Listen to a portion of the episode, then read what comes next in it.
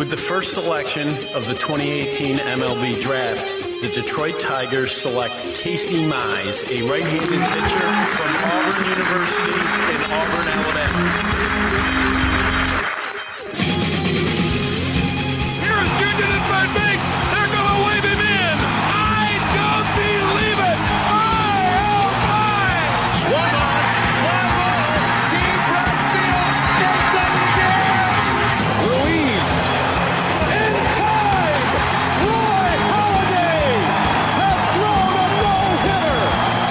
And we'll see you tomorrow.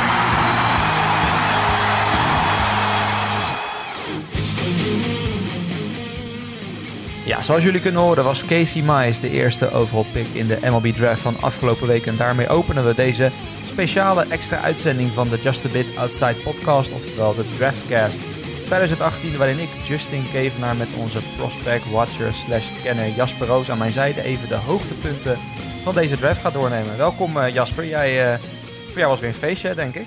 Ja, hoogtepunt van het jaar. Dat uh, weten de vaste luisteraars wel inmiddels. Uh, zoveel heb ik over de draft gesproken de laatste paar weken. Dat, uh, ik had er wel weer zin in en het was uh, erg leuk. Ik heb tot, uh, tot diep in de nacht zitten live tweeten voor de, nou misschien één of twee andere Nederlanders die nog uh, niet, die niet konden slapen en hun Twitterfeed aan het bekijken waren. Maar uh, nee, ik heb uh, in ieder geval een heel stuk van de eerste ronde uh, live meegekeken en dat was erg uh, vermakelijk.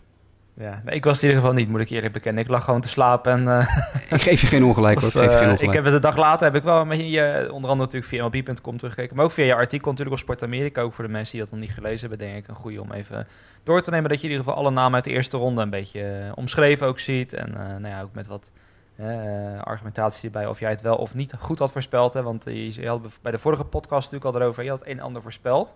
Maar laten we daarmee beginnen, want wat je in ieder geval wel goed had, en wat op zich denk ik ook wel heel veel uh, prospect watchers, experts en dergelijke goed hadden, was dat Casey Mize uiteindelijk inderdaad, de pitcher uit Auburn, als eerste naar de Tigers ging. Ja, de Tigers konden zich hier natuurlijk niet uh, verloven om uh, iets, iets, iets heel uh, geks te gaan kiezen.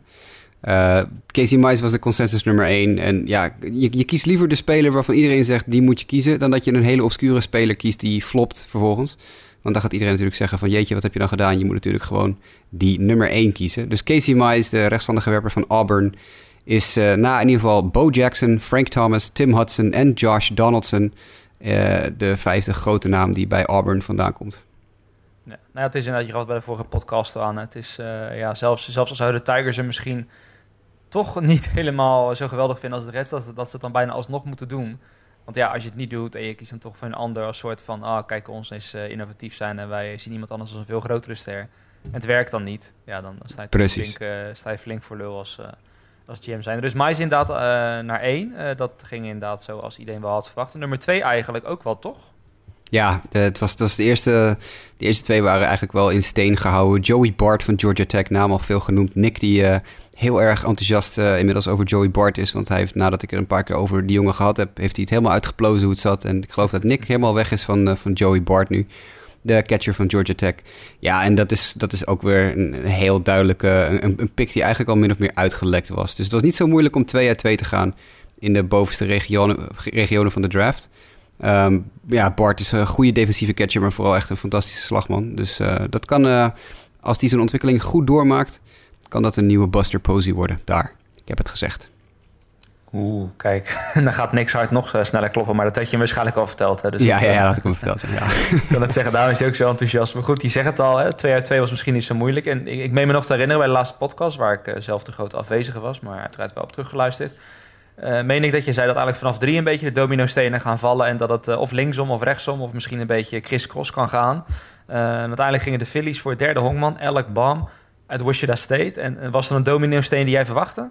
Ja, ik had hem wel verwacht. Uh, het, het, is wel, uh, het was inderdaad het moment, het, het, het breekpunt van de draft. Van wie gaat er nu op drie gekozen worden? Bohm was heel veel gelinkt aan de Phillies.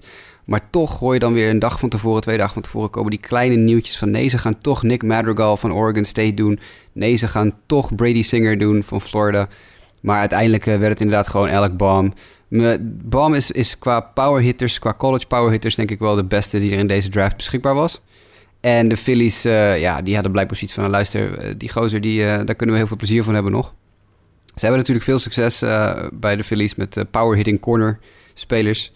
Uh, met Rhys Hoskins en uh, Dylan Cousins en uh, nou ja, goed, Michael Franco die dan een beetje uit zijn dalletje begint te kruipen weer. Dus uh, ik denk dat Bohm wel goed bij, uh, bij de Phillies past. Het is een wat veiligere pick dan de Phillies de laatste paar jaar gedaan hebben. Ze hebben een aantal uh, vrij risicovolle selecties gedaan over de jaren heen. En dat, die zijn eigenlijk allemaal nog niet, nog niet helemaal uitgepakt zoals ze hadden gewild, denk ik. Maar ik denk dat Bohm wat dat betreft wel een uh, vrij safe pick is. Altijd uh, minstens driehonderd geslagen in al zijn college seizoenen. Uh, drieëndertig home runs genoteerd in zijn hele college carrière. Dus dat is uh, een gemiddelde van elf per jaar. Hij is nog er zestien dit jaar. Dus ja, is misschien wel de beste all-around hitter in, in college. Zeker als je het op powergebied uh, hebt. Ik wil net zeggen, als ik zo zit te kijken, ook naar de, de, de, de metingen, zeg maar. Het is een flink grote, grote jongen. Ja, ik zou wel zeggen gozer of jongen, maar het is, uh, hij is vrij groot in ieder geval. Als je het vergelijkt, vooral als je kijkt, misschien meteen goed om een brugje te maken naar de vierde pick. Nick Madrigal, dat is juist weer iemand die, die iets kleiner is. Maar jij als White Sox-fan, uh, kon je je vinden in deze pick, Nick Madrigal? Ah, wat het, het, het, de kwestie bij de White Sox was, die werden dus ook al, net als, als Bohm aan de Phillies en, uh, en Bart aan de Giants, echt wekenlang aan Madrigal gekoppeld. En dan ga je ineens, gaan dingen verschuiven weer. En dan wordt het ineens van, nee, ze gaan toch Brady Singer doen. Nee, ze gaan toch Jonathan India doen. En ik ben persoonlijk erg blij dat ze Nick Madrigal hebben gekozen. Want Nick Madrigal is door meerdere scouts en publicaties de, de, meest, de, de beste honkballer in de draft genoemd. En dan hebben ze het over honkballer in de meest brede zin van het woord. Oftewel, hij kan alles goed. Kijk, als je kijkt naar uh, een jongen als, uh, als uh, Bohm, die defensief beduidend minder is dan aanvallend. Die, heb, die hebben de Phillies echt gehaald voor zijn aanval. Terwijl Madrigal in, nu al in principe, zijn coach, die was van de week op de radio in Chicago en die zei, dus zijn coach van Oregon State, die zei hij kan in principe eind dit jaar defensief gezien in de Major League terecht. Hij is Major League ready op defensief gebied. Het is de beste, de, de beste defender die hij ooit onder zich gehad heeft uh, in, in college. Het is een hele ervaren coach uh, in Oregon State. Hij is met afstand de beste verdedigende speler die ik ooit uh, in mijn team gehad heb. Uh, heel weinig power. Echt, uh, ik geloof vijf home runs in zijn hele collegecarrière. Maar altijd boven de vierhonderd geslagen. Hij heeft uh, vijf strikeouts in honderdachtentwintig slagbeurten dit afgelopen seizoen. Dat is natuurlijk echt extreem weinig. Uh, supersnel, kan keihard lopen. Fantastisch verdediger. Goede contacthitter. Je zou bijna zeggen een beetje een uh, categorie lead-off man uh, voor de White Sox. Die ze natuurlijk niet echt hebben nog op dit moment. Dus Um, ja, ik ben hier heel tevreden mee. Madrigal die een verjaardag deelt met Paul Konerko. Natuurlijk een White Sox-legende. Kijk, ook niet onbelangrijk. Dus, uh, ja, nu hebben ze de White Sox hebben Yohan Moncada, die op dezelfde dag geboren is als Frank Thomas. En uh, Nick Madrigal als Paul Konerko. Dus dat is in ieder geval een, uh, een geinige link. Maar ik ben er wel uh, van gecharmeerd. Het schijnt een fantastische honkballer te zijn. Ook Team U S A uh, Amerika heel veel gespeeld. Dus ik uh, ben heel nieuwsgierig. Ze, de vermoedens zijn nu al, dat zei Jim Callis van M L B punt com van de week, dat hij wel eens de eerste speler zou kunnen zijn uit deze draft die we in de majors zien. En dan heeft Callis het over eind twintig negentien, dus over krap een jaar. Ja. Nou ja, het is ook wel grappig, want ik zie toevallig hier bij M L B punt com wordt ook een beetje de vergelijking getrokken met Jose Altuve. Hè, dat dat dan misschien ook wel, uh, naarmate hij langer bij Oregon State zat, in zijn voordeel speelde. Want nou ja, Jose Altuve, we weten allemaal, natuurlijk een hele kleine infielder. Uh, die uiteindelijk toch de M V P scoorde van de M L B. En dat dat ook iemand als Madrigal wel heel erg heeft geholpen. En dat daarom scouts wel echt zoiets hadden van, oké, okay, hij is dan misschien wat kleiner uh, van formaat. Maar dat maakt hem niet een minder goede honkbalspeler. Als je ziet wat hij allemaal uh, kan. En ik zie het hier dat ook allemaal voorbij komen. Inderdaad, meer walks dan strikeouts in heel twintig zeventien. Ja. Dat is, dat is een vrij bizarre statistiek als je erover nadenkt. Als je dat soort dingen voor elkaar kan krijgen. Dus, uh, ja. Ja, ja, het wordt, ja, en uh, natuurlijk met zijn team uh, Oregon State nog in de Super Regionals. Dus die hebben uh-huh. nog kans om de College World Series te winnen. Dus dat gaat ook nog lekker door. Uh, en, en zijn coach zei ook in hetzelfde interview, dat was met N B C, uh, N B C Sports in Chicago, zei hij van ja, het is, ook, het is de eerste keer in, in, in de hele carrière van die coach dat hij ook maar één aanvoerder heeft aangewezen. Hij zegt, ik wilde maar één aanvoerder hebben en dat was hij. Uh, voor de rest, uh, normaal gesproken heb ik altijd twee of drie. Maar deze jongen is gewoon een natuurlijke leider. Iedereen, iedereen mag hem en uh, iedereen luistert naar hem. Dus ook, ook qua make-up heb je dan echt een, een speler in je organisatie waar je wel wat mee kan. Grappig uh, dingetje er even bij. Uh, we kunnen nog wel eventjes een paar tweede ronde selecties ook snel noemen even. Want Joey Bart was natuurlijk van de Giants de eerste ronde. Maar die haalde Sean Gelly, die ik ook nog even besproken had in de vorige podcast. Die boomlange gozer, twee meter tien. Mm-hmm. En de White Sox haalden in de volgende ronde, die heb ik volgens mij ook even genoemd vorige podcast, Uh, Steel Walker, wat wel een oh, hele ja. goede naam is. Mm-hmm. Uh, als er iets interessants te melden is over de tweede ronde picks, dan uh, zal ik die ook nog even noemen. Maar Steel Walker, de outfielder van Oklahoma, die ik in de eerste ronde had voorspeld, is gevallen tot de tweede ronde. Die hebben de White Sox dus opgestofzoog. Gestofzuigd, moet ik zeggen. Niet gestofzuigd, gestofzuigd. Precies. Uh, maar goed, nou ja, White Sox kwamen dan, uh, kwamen dan de Cincinnati Reds. En uh, ik weet nog dat we in de app ook met Lionel hadden het er natuurlijk even over. Uh, die keek er ook wat raar van op, geloof ik. Omdat hun keuze wel, ja, op zijn minst curieus is te noemen, denk ik. Hè? Ja, dat was de eerste die ik fout had. De eerste vier picks van de draft had ik goed voorspeld, maar dat was ook niet zo heel ingewikkeld. Nou ja, Bohm dan misschien. Maar voor de rest, uh, nummer vijf had ik echt Brady Singer gedacht. Ik zei het ook in de podcast al van vorige week. Ik heb er ook over geschreven op de site. De Reds kunnen geen pitching opleiden, dus die moeten een pitcher kiezen die, eigenlijk niet, die je eigenlijk niet kan verpesten. En dat was Brady Singer in mijn gevoel. Maar toch hebben ze gekozen voor derde honkman Jonathan India. En Lionel zei precies hetzelfde als wat ik uh, zei toen die draft gebeurde. Is dat, ja, waarom zou je nu een derde honkman draften, een powerhitting derde honkman draften, als je Nick Senzel nog niet eens in de majors hebt? Want ze hebben al een powerhitting derde honkman.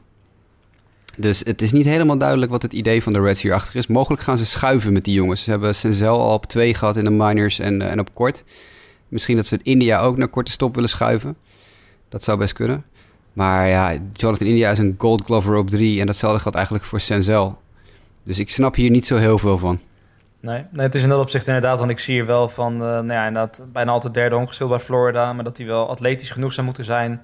Uh, en ook een goed, uh, sterk genoeg uh, een arm zou moeten hebben. Om andere posities klopt, op het midfield ja, te spelen. Staat hier dan maar goed. Ja, hij staat wel als derde honkman inderdaad uh, hier aangeschreven. En nou, ja, ik vond het gewoon heel vreemd. Ik bedoel, het, het past gewoon niet bij die organisatie. Die hebben dit niet nodig. Die hebben ja, positiespelers genoeg. Ze hebben andere gaten, zeg maar. Dat bedoel je eigenlijk. Precies, ja. Ze hebben positiespelers genoeg. En, en, en de pitching is, is ten eerste veel te weinig. De goede pitching. En ten tweede ja, zijn ze niet zo goed in het opleiden van die jongens. Dus dan moet je natuurlijk uh, ja, heel voorzichtig zijn. Hm. Ik, uh, ik snap het niet zo goed. Ik vind, het, uh, ik vind Jonathan India een hele goede speler. Ik zei in de vorige podcast dat hij uh, Baseball America's College Player of the Year was. Dat is trouwens niet waar. Ik vergiste me. Hij is S E C College Player of the Year. Uh, wat wel een verschil is.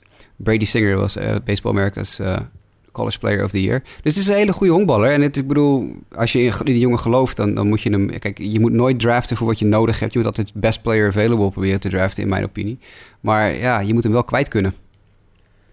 Dan, naar mijn New York Mets. Uh, die kiezen voor een jongen. Uh, het zijn mij niet zo heel erg veel. Ik denk, ik weet haast wel zeker dat jij tijdens de vorige podcast waarschijnlijk ook over hem hebt gehad. Maar, heb gehad, maar uh, ja, mij zei de naam Jared Kalanick.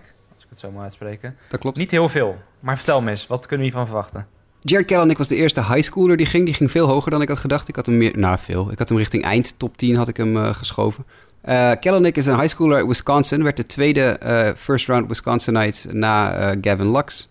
Die gedraft werd in de eerste ronde. En Kalanick is misschien wel de meest getalenteerde outfielder. Alleen het probleem is, het is een highschooler. En ja, teams blijven er maar intrappen. College-spelers zijn wat dat betreft, dan weet je tenminste wat je binnenhaalt. Er zijn duidelijk teams die zich echt focussen in de draft op het alleen maar draften van college-spelers. Er zijn ook teams die zich heel erg laten verleiden door high-school-spelers. Nou, je moet, ik heb het toevallig van de week in een andere appgroep ook over gehad. Een half procent ongeveer van alle gedrafte high-schoolers haalt het naar de majors. Terwijl je toch bij, uh, bij, uh, bij college-spelers zit je op ongeveer tien procent van alle gedrafte spelers. Dus het verschil is gigantisch. En toch blijven teams maar uh, highschoolers draften. Tuurlijk, er zitten er altijd een paar tussen die fantastisch blijken te zijn. Bryce Harper was natuurlijk een highschooler. Uh, Carlos Correa was een highschooler. En nu dus uh, Jared Kalanick, de eerste highschooler van het bord af van Waukesha High School in Wisconsin. Uh, ja, ongelooflijk talent. En dat gaat nog jaren duren voordat hij Major League ready is.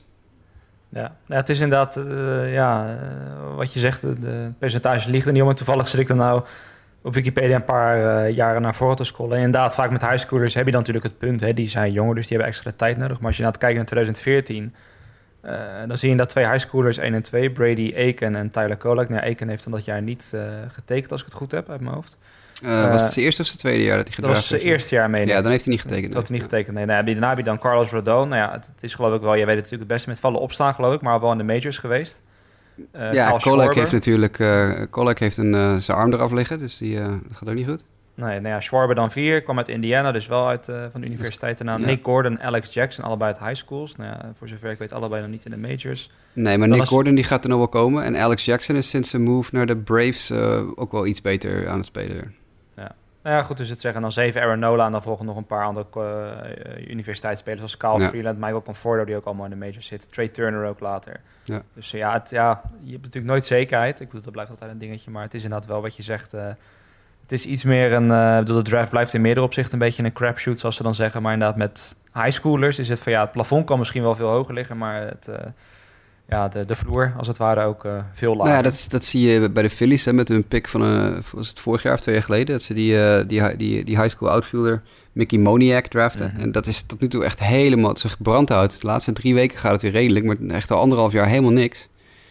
Dus het is gewoon een heel groot risico. Je ziet heel duidelijk bijvoorbeeld een team als de White Sox, die volg ik natuurlijk iets closer. Die zijn heel erg gefocust op college. Die hebben echt, ik geloof, tachtig of vijfentachtig procent college-spelers gedraft. Voor het zoveelste jaar op rij. Dus ja, dat is gewoon een hele duidelijke filosofie die je kan als organisatie kan hebben. Ja, nou goed. Nou had je net uh, Cincinnati Reds, uh, waar het apart van dat ze niet voor pitching gingen. De San Diego Padres daarentegen, die uh, gingen daar wel voor. Uh, Ryan Weathers. Begrijpelijke keuze? Nee, daar snap ik helemaal niks van. Dat, eh, ik, ik tweette er ook, toen ik zat te live tweeten van de week, ik snapte er helemaal niks van. En de, ik denk dat, dat scouts misschien meer weten dan ik weet, maar de, de Padres zijn heel erg goed in het binnenhalen van high school pitchers altijd. En er waren in mijn optiek nog drie high schoolers op het bord die ik liever had gehad dan Ryan Weathers. Dus ik denk dat ze misschien een beetje gevallen zijn voor het feit dat Ryan Weathers zijn vader is David Weathers, ex-Major uh, League pitcher. Uh, want ik had hier, had ik zelf Matthew Liberatore voorspeld. Nou, die viel behoorlijk ver. En ik heb een sterk vermoeden, maar daar kom ik zo meteen op terug dat ik weet waarom. Mm-hmm. Uh, maar ook bijvoorbeeld Carter Stewart, die op acht naar de Braves gaat zo meteen. Die had ik veel liever gehad dan Weathers. Uh, Weathers is een goede pitcher hoor, echt een goede pitcher. Maar niet de beste op het bord hier. Uh, Cole Winn had ik zelfs nog liever gehad dan, uh, dan Ryan Weathers. Dus ik... ik je kan de Padres-organisatie, moet je altijd vertrouwen. Want die weten op scoutinggebied echt verschrikkelijk goed waar ze mee bezig zijn. Dus dat, we moeten ze maar even een beetje, een, uh, een beetje speling geven. Maar ik, uh, ik had dit niet gedaan, nee. Ja, nou, maar om dan alles meteen de vergelijking te trekken met, uh, je zei het net, uh, Carter Stewart, die als nummer acht dan ging naar de Braves. Uh, wat, wat maakt hem dan een betere prospect, denk jij, dan Ryan Weathers? Uh, Carter Stewart is, is iets volwassener, heeft een hardere fastball. En heeft, uh, ja, de spinrate van Carter Stewart is, is off the charts. Nou, dat is echt... Hij heeft de hoogste spinrate van alle werpers in de draft. En, en als je natuurlijk in een tijdperk zit op dit moment van... van uh, iedereen heeft het over spinrate, hè? Die hele Houston Astros organisatie. Al die pitchers waar we het heel, alleen maar al weken hebben over... ja, Garrett Cole's spinrate ligt ineens zo hoog. En Charlie Morton's spinrate ligt zo hoog en daarom is hij zo goed. Het is spinrate dit, spinrate dat. En dan laat je de pitcher met, de, met afstand de hoogste... spinrate op zijn, op zijn breaking pitches, op zijn curve en zo, laat je nog een plekje gaan. Misschien wilden ze per se een lefty en niet een righty, want Stewart is een righty en uh, Weathers is een lefty. Maar toch, ik bedoel, uh, ja, Stewart, Stewart had ik gewoon veel, veel hoger zitten dan, uh, dan die andere gast. Ja, nou ja, dus uh, ja, met Stewart zie ik ook hier al bij de, uh, tenminste als je op de M L B-rankings af mag gaan, stond hij als vijfde gerankt, ja. Weathers als dertiende, dus ook ja, ja. Voor wat het waard is, uh, alles heeft Stewart ook hoger ingeschat. Ja, nou ja, goed, op een, op een lijst van meer dan duizend spelers is het verschil tussen, wat is het, vijf en dertien natuurlijk niet heel groot. Maar is te verwaarlozen inderdaad. Ja, maar ja, dat, uh, en plus de Braves, daar moet ik dan meteen aan denken. Ik bedoel, die hebben de afgelopen jaar natuurlijk wel aardig wat, wat pitching talent opgeleid. En uh, uh, nou ja, die hebben nog heel arsenaal klaarstaan, geloof ik.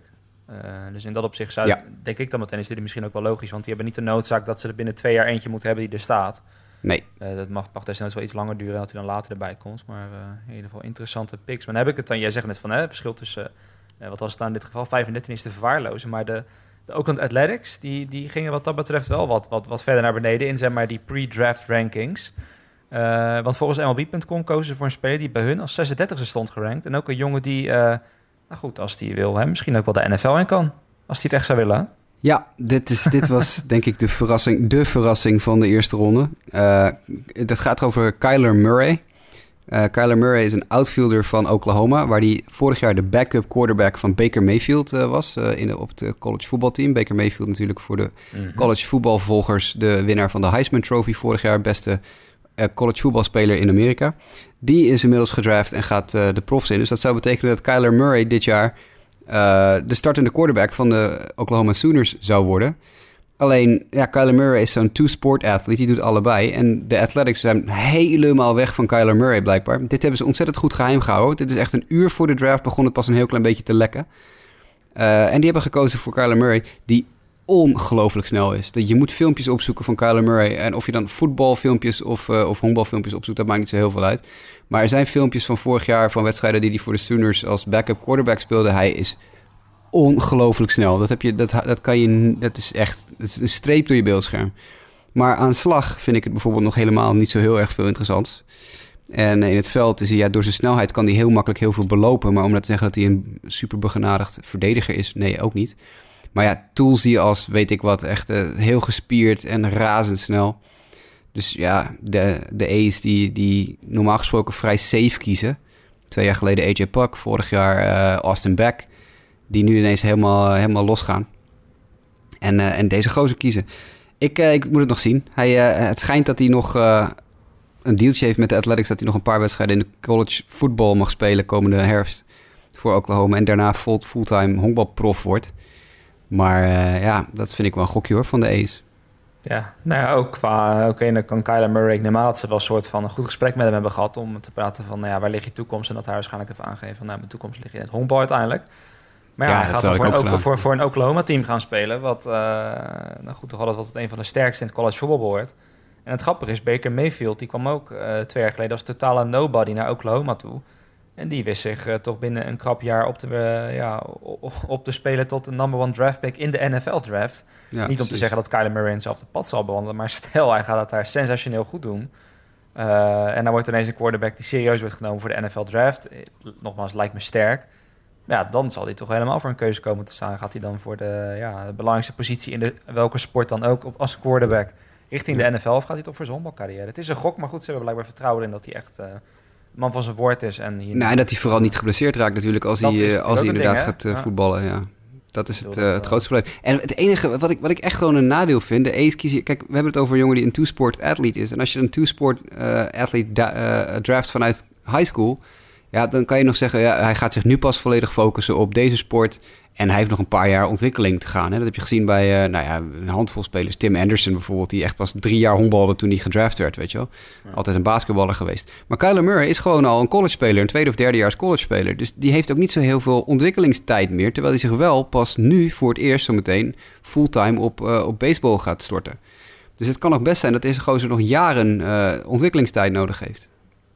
Ja. En dan is hij al vrij oud voor honkbalbegrippen.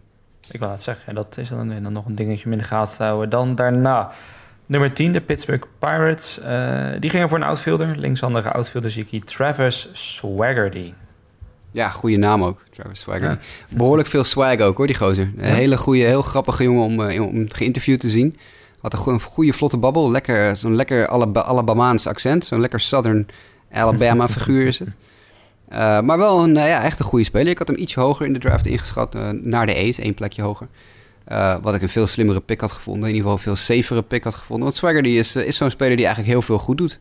Uh, niet, niet, niet heel veel fantastisch doet. Maar eigenlijk ook heel veel dingen bovengemiddeld goed doet.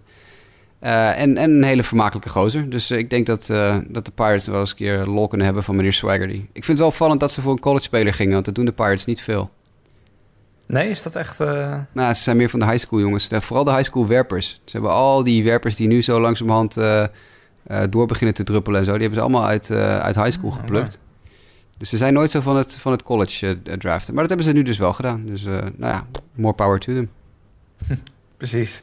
Dan was in mijn elf de Baltimore Orioles. En uh, nou ja, la, laat ik zo zeggen, Grayson Rodriguez was daar de man. Een rechtshandige werper uit Central Heights High School uit Texas... En ik denk dan wel meteen van, oeh, de Orioles en, en pitchers opleiden. Dat is mm-hmm. vaak geen heel gelukkig huwelijk, geloof ik. Hoe, uh, hoe zie jij deze, deze keuze voor Rodriguez? Ja, Rodriguez, dat was, die had ik fout natuurlijk, die, die pick. Want ik had uh, Jared Kalanick daar laten gaan. Maar ik, uh, die was natuurlijk al van het bord af. Maar ik had wel heel veel uh, over Rodriguez gehoord in de laatste anderhalve week voor de draft. En dat de, dat de, uh, de Orioles hem inderdaad ook heel erg leuk vonden. Um, Dit is zo'n prototypetje helium, hè, waar we het wel eens over hebben. Zo'n jongen die ineens in de maanden voor de draft... ineens de draftboards opschiet. Want in één keer een gigantische stap voorwaarts zetten op zijn high school. Ging ineens heel hard gooien, zes, zeven, achtennegentig mijl per uur in, uh, in high school.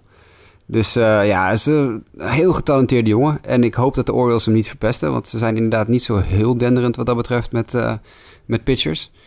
Um, maar dat is wel een, uh, een talentje hoor. Dat is wel, wel leuk om te zien. Ja. Goed, daarna ging een andere Texaan uh, ging hem na in de, in de draft, ook uit college. De Magnolia High School, voor de kenners van Texaanse high schools, als die er zijn. uh, Jordan, ja, wij zouden zeggen Grooshaans, maar ik geloof dat ze in Amerika zeggen Jordan Groshans. Ja. Uh, een shortstop uh, naar de Toronto Blue Jays. Ja, snap ik ook helemaal niks van. Dat was er nog zo eentje. Dus je hebt altijd van die picks halverwege de... of in de eerste ronde waarvan je denkt... ja, nou, gooi maar in mijn pet. De Blue Jays draften vorig jaar Logan Warmoth, een college korte stop van U N C... En het jaar daarna draft ze in de eerste honderd weer een korte stop. Nou ja, daar begrijp ik nooit zoveel van. Tuurlijk, je moet best player available doen... maar dat was Jordan Groshans hier niet, in mijn optiek. Uh, en ik begrijp absoluut niet waarom je twee jaar achter elkaar... een korte stop in de eerste ronde pakt. Zo, zo slecht doet Warmoth het ook weer niet. Dus misschien ik, misschien ik, schuiven. Want ik zie hier wel staan dat hij misschien ja. ook derde honk zou kunnen spelen. Dus ja... Nou ja, dat, dat zou kunnen. Hij is natuurlijk wel heel jong nog, dus hij moet nog behoorlijk rijpen. Ik had serieus gedacht dat de Blue Jays een pitcher zouden halen hier. Want uh, ja, ik bedoel... Uh, kunnen ze op zich wel gebruiken. Ja, die kunnen ze, kunnen ze absoluut wel gebruiken. Dus nou ja, maar goed, wel een goede speler hoor, Jordan Groshans. Maar ik had hem, ik had hem niet eens in mijn eerste ronde staan, geloof ik. Ik had hem als, uh, als player to watch voor de... Nou, misschien aan het eind van de eerste ronde of in de, de competitive balance rounds uh, tussendoor uh, ingeschat. Maar blijkbaar vonden de Blue Jays hem dus goed genoeg om op twaalf te kiezen al. Ja, maar goed, uh, Miami Marlins daarna op nummer dertien. Die uh, kozen iemand dichter bij huis, ook uit de high school. Uh, veel high school spelers hier in dit segment, uh, zit ik te kijken zo ja. in de buurt bij elkaar. Uh, Connor Scott, die trouwens hier, dat zie ik dan meteen niet grappig, van de H B Plant High School, komt uit Tampa. Waar ook Hall of Famer Wade Boggs vandaan komt. Maar goed, wat zijn de kansen dat Connor Scott uh, net zo'n illustre carrière gaat krijgen, denk je? Ja, dat weet ik niet. Ik, uh, ik, uh, ik lastig, vind Connor Scott echt een, ja, ik vind het een hele goede honkballer, hoor. Ik vind het een van de betere uh, high school outfielders die er beschikbaar waren in de draft. Uh, heel snel, echt razendsnel. Um, en echt gewoon ja, een heel erg uh, all-around goede speler. Ik, ik had een, uh, een andere speler naar de Marlins toegeschreven, namelijk Nolan Gorman. Dat, uh, de beste vriend van Matthew Liberatore. En allebei die jongens vielen heel ver. Um, en uh, als het niet Gorman zou worden, dacht ik dat het Tristan Casas zou worden. Ook een eerste honkman. Maar dan, uh, of een eerste honkman, derde honkman. Maar dan ook vanwege de reden dat hij uit Florida kwam en, een, uh, en naar de University of Miami gaat. Uh, tenminste, als hij niet pro wordt, zou hij naar de University of Miami gaan. Mm-hmm. Uh, maar ja, toch, wat de Marlins wel gedaan hebben, is een, een local boy kiezen. Namelijk uh, een jongen uit Florida, die, die Connor Scott. Maar geen uh, Tristan Casas en Nolan Gorman. Maar ik vind Connor Scott een heel goede keuze. En ik ver, ver, verbaasde me eigenlijk over het feit dat de Marlins ineens een competente actie uithalen. Namelijk een goede speler draften. Misschien toch de invloed van Derek Jeter daar, hè? Dat toch... Uh... ja, of van, ik ben zijn naam even vergeten. Maar Jeter heeft zo'n, uh, zo'n player development figuur weggejat bij de Yankees. Die, die man die... Uh, ik ben even zijn naam kwijt. Die was een jaar of uh, vier of zes geleden was die uh, team liaison van Team U S A dat op de honkbalweek was. Ik heb toen een keer een hele middag met hem zitten praten op de tribune. En die man die kan ongelooflijk, die heeft een ongelooflijke visie op, uh, op jeugd. Dus ik denk dat, uh, dat het misschien uh, wel de invloed van deze meneer is geweest. Maar ik kan even niet op zijn naam komen, dus die hou je van me te goed. Nou goed, daarna dan de Seattle Mariners. Ben ik natuurlijk weer heel erg benieuwd wat je hierover te zeggen hebt. Dan zie ik Logan Gilbert van de Stetson University, universiteit waar trouwens ook Corey Kluber en Jacob deGrom vandaan kwamen. En Logan Gilbert is wel eerder gekozen dan die twee. Ja. Uh, is dit een goede pick van de Mariners? Ja, ik vind het een heel goede keuze. Kijk. Ik had niet verwacht dat hij er hier nog zou zijn, maar of tenminste, ik had in ieder geval gedacht dat hij bij heel veel teams hoger op het bordje zou staan. Mm-hmm. Want het is wel uh, de, de werper met de meeste strikeouts in, uh, in heel Division one baseball uh, afgelopen seizoen. En dat is een, best wel een hele prestatie als je ziet wat voor werpers er in, uh, in de college in Division one lopen rond te, te gooien. Uh, ja, Gilbert is echt een heel goede werper. En ik dacht nog dat, uh, dat uh, uh, Trevor Larnack, de outfielder, naar de Mariners zou gaan. En anders had ik wel inderdaad een werper gegokt. Een Jackson Coher of een Ryan Rollison. Maar Logan Gilbert is uh, voor de Mariners een hele goede, goede pick. Ik denk dat die heel blij waren dat hij op veertien nog beschikbaar was. Want dat is een jongen met een goede fastball. Uh, heel goede controle. En, uh, ja, en eigenlijk gewoon een, een, een, een werper waarvan je inderdaad wel kan zien. Hij heeft bewust ook voor Stetson gekozen. Vanwege het feit dat Kluber en deGrom daar vandaan kwamen. Dus wel een jongen die heel erg serieus met zijn baan bezig is ook. Ja, goed. Daarna misschien leuk om er twee uh, even bij elkaar te pakken. Want daarna twee high school pitchers. Uh, die allebei denk ik toch wel lager gingen dan men vooraf had verwacht. Namelijk Cole Winn ja. op nummer vijftien naar de Texas Rangers. En dan daarna Matthew Liberatore naar de Tampa Bay Rays. Uh, ja, verbaast het je ook in beide gevallen dat ze lager gingen dan... Uh... Ja, ja vooral, vooral voor Liberatore. Uh, maar om eerst even met Winn te beginnen. Ik, uh, ik had inderdaad wel voorspeld dat de Rangers met een werper zouden gaan. Maar ik dacht dat ze Ethan Hankins zouden nemen en niet uh, Cole Winn. Maar ik, aan de andere kant, ik dacht ook dat Cole Winn op plek elf al weg zou zijn. En dat was hij niet. Dus misschien hebben de Rangers ook wel gedacht van... hé, hey, kijk eens wie er nog uh, beschikbaar is. Dat hadden we niet gedacht. Uh, uh, Cole Winn komt uit een uh, high school competitie waar echt heel veel talent vandaan komt. Dat, hij speelde bij Orange Lutheran High School in California. Die komen uit een league waar... echt heel veel uh, talent zit. Een heel competitieve league is dat. En uh, nou ja, zo'n jongen als Cole Winn, als hij zich daar goed staande kan houden... en dat heeft hij absoluut goed gedaan... dan kan je er wel van uitgaan dat, dat, hij, dat hij dat in de toekomst ook kan, kan gaan doen. Dus ik, uh, ja, ik, ik vind het een heel goede keuze van de Rangers. Ik denk serieus dat ze een beetje verbaasd waren dat hij er nog was. Ja, maar dan daarna. Uh, inderdaad, ja. uh, de andere man die verbaasde niet meer, Matthew Liberatore. Waarom verbaasde jij dat meer? En omdat ik Matthew Liberatore op zeven naar de, de Padres had gega- gedaan. En hoog, ja. op, op heel veel uh, um, lijstjes. En ook onder andere Jim Callis en volgens mij ook Baseball America. Uh, stond Liberatore zelfs al zo hoog als twee. Dat, uh, dat was, uh, ik bedoel, dat, uh, ja, gewoon een, een geweldige highschoolwerper. Hij speelde ook voor Team U S A en, en, en deed dat ook fantastisch. Ik heb een sterk vermoeden, maar dat kan ik nog niet hard maken. En ik moet goed in de gaten houden wat er met hem gaat gebeuren. Maar als je ook ziet, zijn reactie ziet, toen hij, hij werd kort na zijn draft, werd hij geïnterviewd door, uh, op M L B Network. Hij zat thuis met zijn ouders en wat vrienden en zo. Maar hij zat uh, dus op de bank toen hij via satelliet werd geïnterviewd. Of hij was onwijs zenuwachtig, maar eerder in, het, uh, in, de, in de avond hadden ze al een, uh, een leuk documentaire dingetje laten zien over hem. Toen leek hij heel erg soepel te zijn voor de camera. Hij keek heel chagrijnig de camera in. Echt heel erg... Het is ja, wel Tampa Bay, hè? Ik hoop nou, niet dat, dat de Tampa Bay fans luisteren, maar... Nee, maar dat is, dat is het echt ook wel. Ik denk dat deze jongen ten eerste heel teleurgesteld was dat hij, dat hij bijna twee keer zo laag ging, of ruim twee keer zo laag ging als hij, als hij eigenlijk gedacht had, of als het door iedereen voorspeld was. Dat scheelt je miljoenen, joh, het verschil tussen die, uh, die twee plekken. Mm. En het feit dat het de Tampa Bay Rays zijn, zal hij ook niet heel gelukkig mee zijn geweest. Uh, dus ik heb een sterk vermoeden, maar dat zou nog wel eens een keer uh, uit kunnen komen de komende maanden of weken, dat ik daar helemaal ongelijk in heb. Uh, dat hij uh, misschien niet gaat tekenen. Ik denk dat Matthew Liberatore nog wel eens zou kunnen zeggen... luister, ik ben nu een highschooler. Uh, ik ben nu op plek zestien gegaan. Ik verlies zoveel miljoenen. Ik, ik heb vertrouwen in mezelf. En ik denk dat ik, uh, dat ik over een paar jaar... met een één of twee jaar college onder mijn riem... Uh, wel gewoon een first overall pick kan zijn. Dat ik die ontwikkeling door kan zetten. En ik denk dat hij misschien ook wel de reden... dat hij zo ver gevallen is dat hij wat hoge bonuseisen had gehad. Dat hij duidelijk gezegd heeft... luister, ik wil echt heel graag naar college. En ik wil dus, als ik niet naar college ga... wil ik echt wel de volle map van jullie vangen. Echt, uh, echt een stevige bonus krijgen. Mm-hmm. Dus misschien dat dat er ook iets mee te maken heeft... dat teams zoiets hebben gehad van... nou, nee, hebben we eigenlijk geen interesse in. Laat maar lopen. Uh, dus ik zou nog wel kunnen zien dat de Liberatore zegt... jongens, ik vind het wel goed geweest. Ik ga lekker naar college één of twee jaar. En uh, we, we bellen, weet je wel. Dat, uh, dat, dat we zoiets krijgen. Maar goed, dan moet ik wel meteen denken. Je, je, je liet geloof ik het laatst wel van dat de Rays wel... een van de twee ploegen zijn die geloof ik het meeste budget hebben, toch?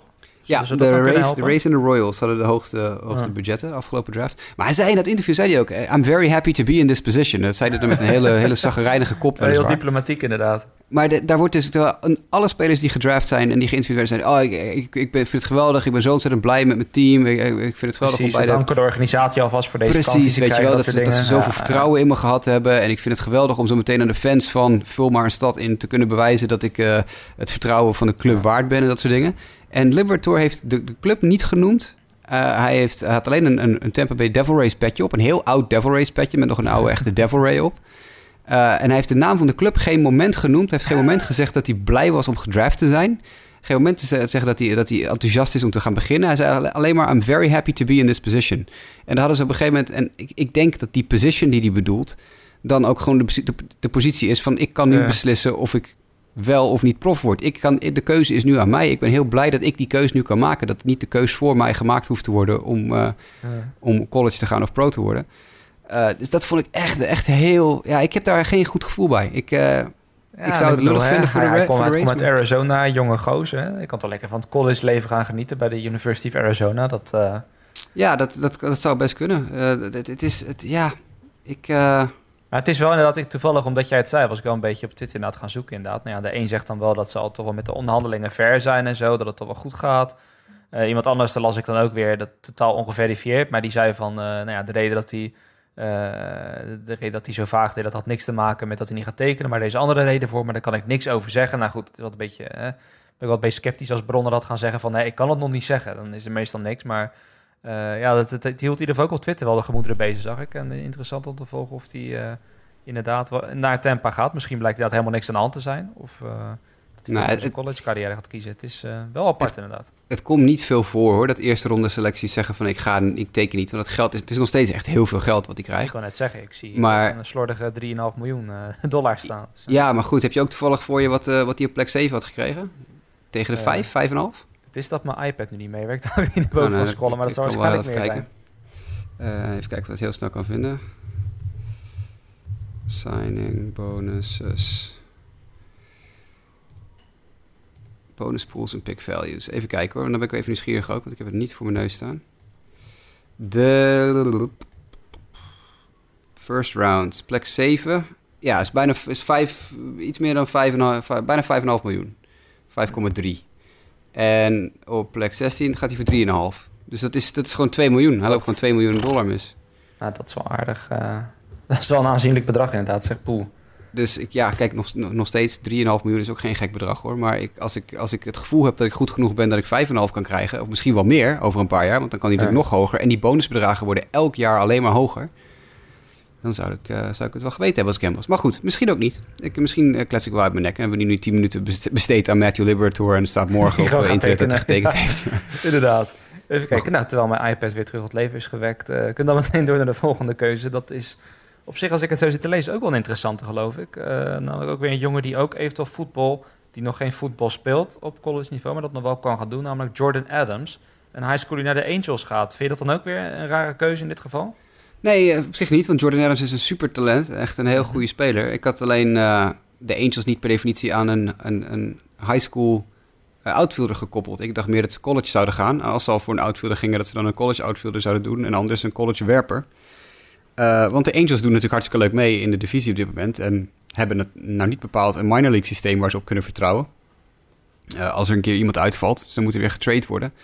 Um, dus ik had gedacht dat ze iets meer college materiaal aan hun, uh, hun minor league spul zouden toevoegen... omdat ze dan wat meer op korte termijn er wat meer lol van hebben. Maar blijkbaar niet. En Jordan Adams is wel echt een geweldige... Uh, een geweldige outfielder. Maar ook weer zo eentje die, waarvan van tevoren gezegd was... die heeft waarschijnlijk, gaat hij de volledige bonus uh, eisen. Want die wil ook heel graag uh, college, en, college voetbal en baseball spelen... bij de University of North Carolina. Dus uh, ze zullen stevig in de buidel moeten tasten... maar dat hebben we al gezien dat de Angels daar geen bezwaar tegen hebben... over het algemeen. Dus. Nee, dat is waar. Nee, want ik lees ook inderdaad hier... dat ja, het is enerzijds een triviaal feitje... maar dat zijn pa uh, in de technische staf zit... van de, het voetbalteam van North Carolina... Klopt, ja. Het zijn er toch wel van die dingen. Dat, uh, dat, daar gaat hij wel even een paar extra dollars voor vragen, denk ik. Om uh, ja. te overtuigen dat hij daar niet bij zijn pa moet gaan spelen. Dan de achttiende pick. Dat is denk ik ook wel een van de meest verrassende, denk ik. Want Brady Singer, die naam liet jij vaak uh, horen al. Vroeg, vorige keer, toen je de M L B draft van tevoren besprak. Ik hoorde geloof ik de woorden hele veilige pitcher. Uh, ja. Hoorde ik onder andere vallen. En hoe kan het dan dat de meest veilige pitcher misschien van deze hele draft... naar plek achttien valt, naar de Kansas City Royals? Hoe kan dat? Geen flauw idee. Ik heb er geen enkele verklaring voor. Ik, uh, ik, het was de enige vraag die ik had op een gegeven moment... Uh, nou, de enige drie vragen die ik had op een gegeven moment... terwijl ik die draft zat te kijken van... hey, waarom is Matthew Liberatore nog niet gekozen? Waarom is Nolan Gorman nog niet gekozen? En waar gaat in hemelsnaam Brady Singer? Want ik had hem echt als top vijf. En sommige mensen hadden hem zelfs als top drie. Je was even bang dat iedereen het gewoon was vergeten. Nou, ik zat echt van... Oh, ja, heeft, heeft, dan... die gozer, heeft die gozer vorige week iemand doodgeschoten of zo? Dat ik dat nog niet weet. Ja, of ja. iets dergelijks, weet je. Dat is, gekke tweets, dat soort dingen. Komen ja, nou, precies. Ik snap er echt helemaal niets van. Want dit is echt... Uh, nou ja, wat ik zei al zei... Baseball America's College Player of the Year.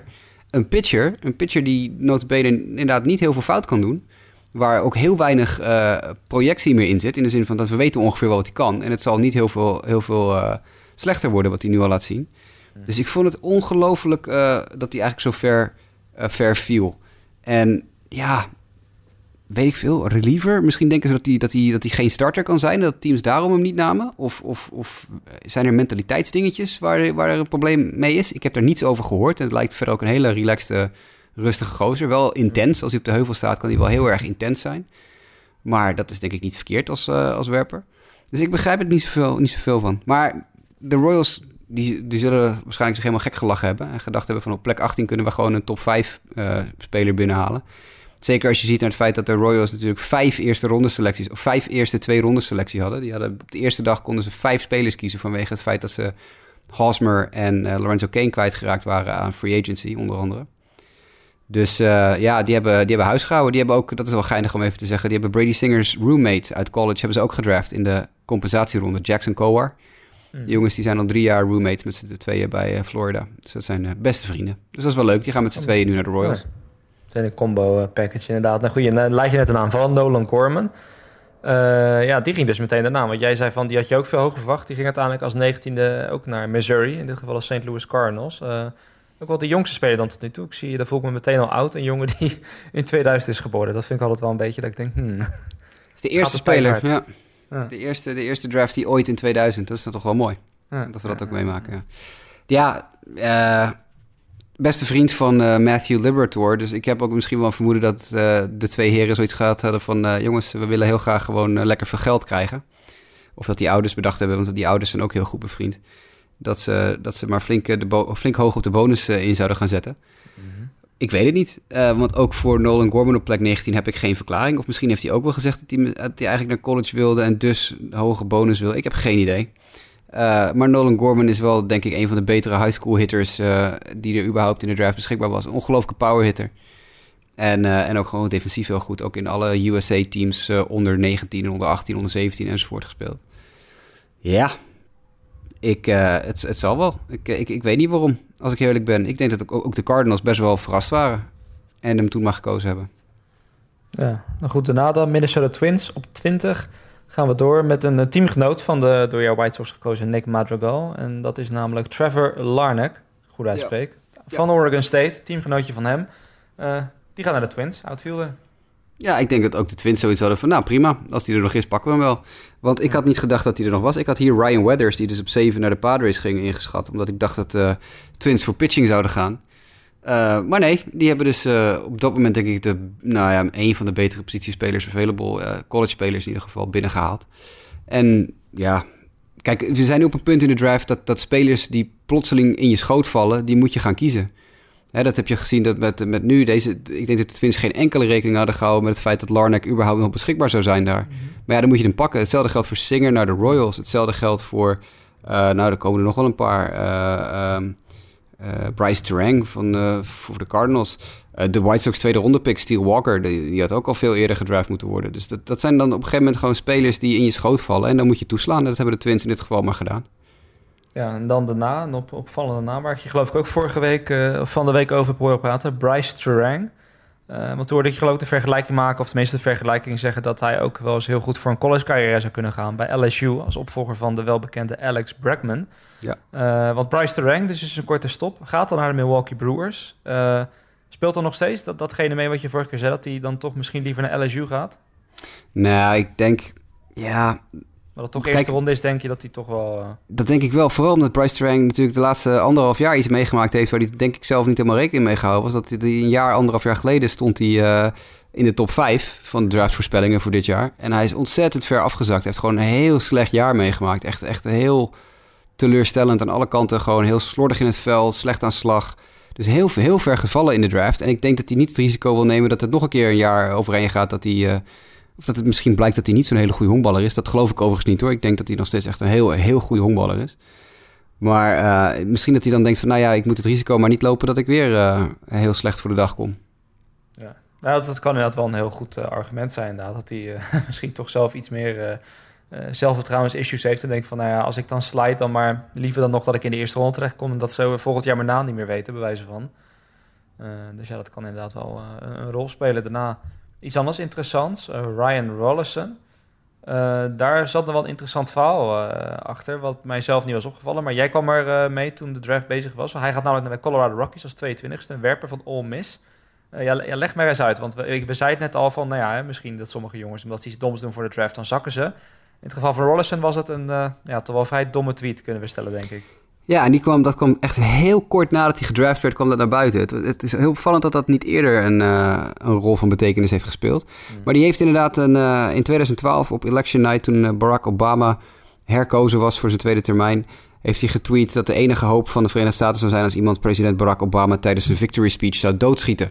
We mm. kunnen dus wel vanuit gaan dat Ryan Rollison geen democraat is. Um, Of in ieder geval, ja, hij komt ook niet bepaald uit een democratische regio. Hij komt uit het, uh, het rode zuiden van Amerika. Dus dat is uh, natuurlijk niet helemaal zijn schuld, maar dat is de schuld van zijn opvoeding. Nee. Maar ja, het feit dat hij uh, inderdaad getweet heeft dat hij vond dat Obama doodgeschoten moest worden omdat het land anders verloren was. Uh, b- ja, die tweet heeft hij heel snel verwijderd toen het naar buiten kwam. Maar ja, uiteraard hebben honderdduizend mensen dat gescreenshot en dat ding staat uh, nee. overal op Twitter. En dan ga je naar de Colorado Rockies, wat best wel een progressieve uh, staat is. Dus die, ik denk dat uh, Ryan Rollison nog wel even wat uit te leggen heeft aan de, aan de Rockies. Want ik denk niet dat ze er heel, uh, heel blij mee zijn. Nee. Nou ja, goed, hè, ik was jong. Iedereen doet wel eens domme dingen. Dan zullen we waarschijnlijk... Tuurlijk, hij was veertien of zo toen hij dat tweette. Maar toch, ik bedoel, ook als je veertien bent, dan moet je dat soort, dat soort dingen misschien niet, uh, niet de wereld... Ja, ja we, hadden, we, hadden, we hadden het van de week inderdaad wel even in de app terug. We hadden het opvallend hoe, hoe dit soort dingen altijd pas vlak daarna of vlak daarvoor... Ja. En dan vaak pas naar buiten la- lijken te komen. Want ik, ik trok dus de vergelijking met in de N F L Draft. Was toevallig ook iemand uit Ole Miss. Uh, Laramie Tunsil was dat. Dat was wel een iets andere situatie, want toen kwam er een filmpje naar buiten... dat je hem echt met een hele grote bang uh, zag zitten en met een gasmasker op. En uh, nou ja, weet je natuurlijk, hè, vooral de N F L is marihuana gebruiken nogal uh, een groot probleem uh, wat dat betreft. Nou ja, toen kwam al een filmpje naar buiten. En toen zat hij dan meteen van, oh, weet je, hoe vaak, hoe ver gaat hij zakken? En uh, dat is ook bleek dat blijkbaar toch iemand dat filmpje in zijn bezit had, die het een beetje op hem uit had. En die dacht, hey, vlak voordat die N F L draft er is, ga ik dat filmpje even de wereld in helpen. Uh, en met zoiets vraag ik dan ook, ja, of het is iemand die inderdaad zoiets had van, hey, die Ryan Rollison, die uh, heeft me vroeger gepest op school, die ga ik nog eens pakken. Als die keer wordt gedraft. Of dat het gewoon een hele doortastende Rockies-fan is of zo, die dat... Uh, je veel zijn tijdlijn zat door te scrollen. Ja, het is, uh, ik snap het ook nooit, ook niet van die jongens zelf. Je weet waarschijnlijk wel dat je het ooit hebt gepost. Uh, ja, uh, gooi je desnoods even veel je tijdlijn eruit... voordat je misschien ja, al de belangrijkste week van je, van je carrière begint. Het is altijd uh, ja, heel, heel curieus wat dat betreft. Heel curieus. Daarna dan, de New York Yankees. Uh, die gingen voor een... Even kijken. Oh, dat is die... Uh, nu zie ik het meteen, terwijl ik je zit te lezen. Dat is die jongen die, geloof ik, uh, nogal multifunctioneel is kunnen bestellen, denk ik, hè? Anthony Siegler. Anthony Siegler is een, uh, Siegler. Ja, is een catcher uit uh, Georgia, Cartersville High School. Hilarische gast. Hij is volgens mij heel dom. Dat is misschien heel gemeen om dat zo te zeggen. Maar hij werd maar hij was hilarisch, dus, dus ja. ja. Hij was, hij was in, de, in de draft room uh, in New York met een paar andere spelers. Dus uh, je hebt altijd een handvol spelers die krijgen de uitnodiging om naar, uh, naar, naar New York te komen tijdens de draft. En dan in de studio te zijn. En dan dus in de studio hun shirtje aankrijgen. Alec Bohm van de Phillies was er één van. En Carter Stewart was er ook. Maar Anthony Siegler dus ook. En die werd ook even geïnterviewd. En ja, of, of hij is heel relaxed, of hij is heel erg dom. Want het, het, kwam, allemaal, het kwam er niet allemaal heel erg uh, al te intelligent uit. Maar goed, dat geeft ook niet. Hij droeg wel geweldige kleren. Dus dat is de moeite van het opzoeken waard. Hij had uh, schoenen met sterretjes erop aan. En hij had een wit pak aan. En een, uh, hoe heet zo'n ding? Zo'n cowboy, uh, zo'n, zo'n, zo'n cowboy strikje om zijn nek, weet je wel. Oh, ja, ja. Uh, dus het, het, het, was, het zag er heel modieus en fashionable uit. Hij heeft ook een goede kop met haar. Maar goed, het kwam niet al te intelligent over, maar dat is dan tot daar aan toe. Maar dat is een catcher die uh, inderdaad naar de Yankees gaat. Ik had hem één plekje eerder naar de Rockies voorspeld. Dus de Yankees hadden wel zoiets van, nou ja, prima, doen we dat. Die hebben blijkbaar hebben ze catching nodig. De Yankees uh, draften over het algemeen heel goed, dus die zullen wel weten wat ze doen. Uh, veel grappiger vond ik de tweede ronde pick van de, de Yankees. Dat was uh, Josh Brough, en dat schrijf je als B R E A U X. Dus op zijn Frans, hmm. Brough. En dat werd aange- die pick werd aangekondigd door Nick Swisher in het uh, ding. Dat is natuurlijk de grootste bro die er in Major League Baseball ooit heeft rondgelopen. Uh... Dus dat, uh, daar moest ik wel om lachen, dat uh, Josh Brough door Nick Swisher werd aangekondigd. Ja, maar terug van die Siegler, wel grappig dat het dan dus een switch-throwing pitcher is en een switch-hitting catcher. Nou, werd al meteen aan het aangeven dat zijn uh, toekomst waarschijnlijk niet op de heuvel ligt. Nee, uh, zeker niet. Als zeker werper, niet, nee. Maar het is wel... Uh, Ja, laat staan. Werpen met één hand lijkt me al moeilijk genoeg. Laat staan dat je het met, uh, met twee doet op high school niveau. Dus dat is wel, uh, dat is wel apart. Dan daarna ander uh, ja, big profile team, de Chicago Cubs. Die gaan voor, uh, nou ja, wij zouden het uitspreken als Nico Hoerner. Ook een beetje zo'n lekkere Duitse naam. Maar ik denk dat zij het in Amerika uitspreken als Nico Horner, denk ik. Horner, Horner ja. toch? Ja, Horner. Ja. Lijkt me. Uh, korte stop naar de Cubs. En die staat bij de M L B-rankings, zie ik ook wel een stuk lager dan dat hij uiteindelijk uh, is gekozen. Ja, ik, ik, uh, ja, ik, nou ja, ik vind Nico Hoerner een leuke speler, maar een beetje eendimensioneel. Hij is, uh, hij is echt uh, aanval eerst. Het is, uh, het is een hele goede afvallende korte stop, maar echt een heel matige fielder. Uh, dus ik, ja, ik vind dit geen eerste ronde talent. T- uh, totaal niet zelfs. Ik had hem in de tweede ronde op z'n vroegst. Zelfs na de competitive balance ronde had ik hem nog uh, had ik hem pas genomen. Maar blijkbaar hadden de Cubs zoiets van, nou, we nemen geen risico. We willen deze boy per se hebben. Cubs is natuurlijk wel een organisatie die op analytisch gebied ontzettend uh, goed zijn over het algemeen. En ook heel veel waarde hechten aan wat voor soort jongen je bent uh, voor je gedraft wordt. Dus ja, ze zullen wel iets in hem gezien hebben, maar ik vind het uh, heel erg vroeg. En ik geloof ook niet zo heel erg in Nico Hoerner, als ik eerlijk ben. Nou, ik denk dat datzelfde wel gezegd kan worden qua uh, dat het jou verbaasde dat hij zo hoog werd gekozen. Denk met Matt McClain, want natuurlijk Mike, hè, onze Diamondbacks-fan van de crew die er niet is. Uh, die, uh, ja, daar had je geloof ik niet hele bemoedigende woorden voor hè, in de app. Dat zijn Diamondbacks voor Matt McClain kozen. Nee, dat snap ik ook niet zo goed. Uh, ze hebben wat, de, de spelers die de Diamondbacks in de, de competitive balance, de C B A-ronde en in ronde twee draften, vind ik, vind ik fantastisch. De eerste, de eerste drie picks van de Diamondbacks, daar zijn er twee van echt geweldig. Maar als ze nou ook nog die eerste pick niet verkloot hadden, dan hadden ze helemaal een fantastische draft gehad natuurlijk. Want ze hebben Jake McCarthy, die ik inderdaad voorspeld had uh, als de eerste ronde selectie van de Diamondbacks, hebben ze in de, in de C B A-ronde, dus als pick negenendertig hebben ze die gekozen. En uh, Alec Thomas, die ik aan het eind van de eerste ronde ingeschat had, hebben ze in de tweede ronde kunnen ops- opstofzuigen. En dat is ook echt een fantastisch, uh, fantastisch talent. Dus McCarthy en Thomas zijn echt geweldig. Maar ik zie echt helemaal niet wat je nou met een tweede honkman uit, uh, uit, uit high school moet, uh, moet gaan doen. Die jongen die was als, door M L B punt com als vierenvijftigste op de lijst gezet. En de, de Diamondbacks halen hem als vijfentwintigste al binnen. Terwijl ze dus ook nog gewoon een C B A-pick op negenendertig hadden gehad, waar ze hem ook aan hadden kunnen spenderen. En dan hadden ze in de eerste ronde een betere speler kunnen kiezen. Nou goed, ik weet niet wat hun draftlijst is geweest, maar ze hebben het in ieder geval goed gemaakt door een heel goede tweede en derde pick die dag. Dus ik denk dat de Diamondbacks sowieso wel tevreden kunnen zijn. Maar ik, uh, ik, ja, Matt McClain zie ik niet zo zitten. Nee. En dan zou je natuurlijk net zien, hè, over tien jaar... dan is Matt McClain een van de beste tweede jongmannen in ja, de M L B. Best. Zullen we dit clipje gaan herhalen? Nee, zo. Ja, hoor. ja nee, maar dat, kijk, dat blijf je als je het over sport praat. Dan zit je er gedaan, negentig procent dat, van de tijd zit je ernaast. Precies, precies, toch doen we ons best om er toch meer dan tien procent bij het juiste eind te zitten wat dat betreft. Dan de Red Sox.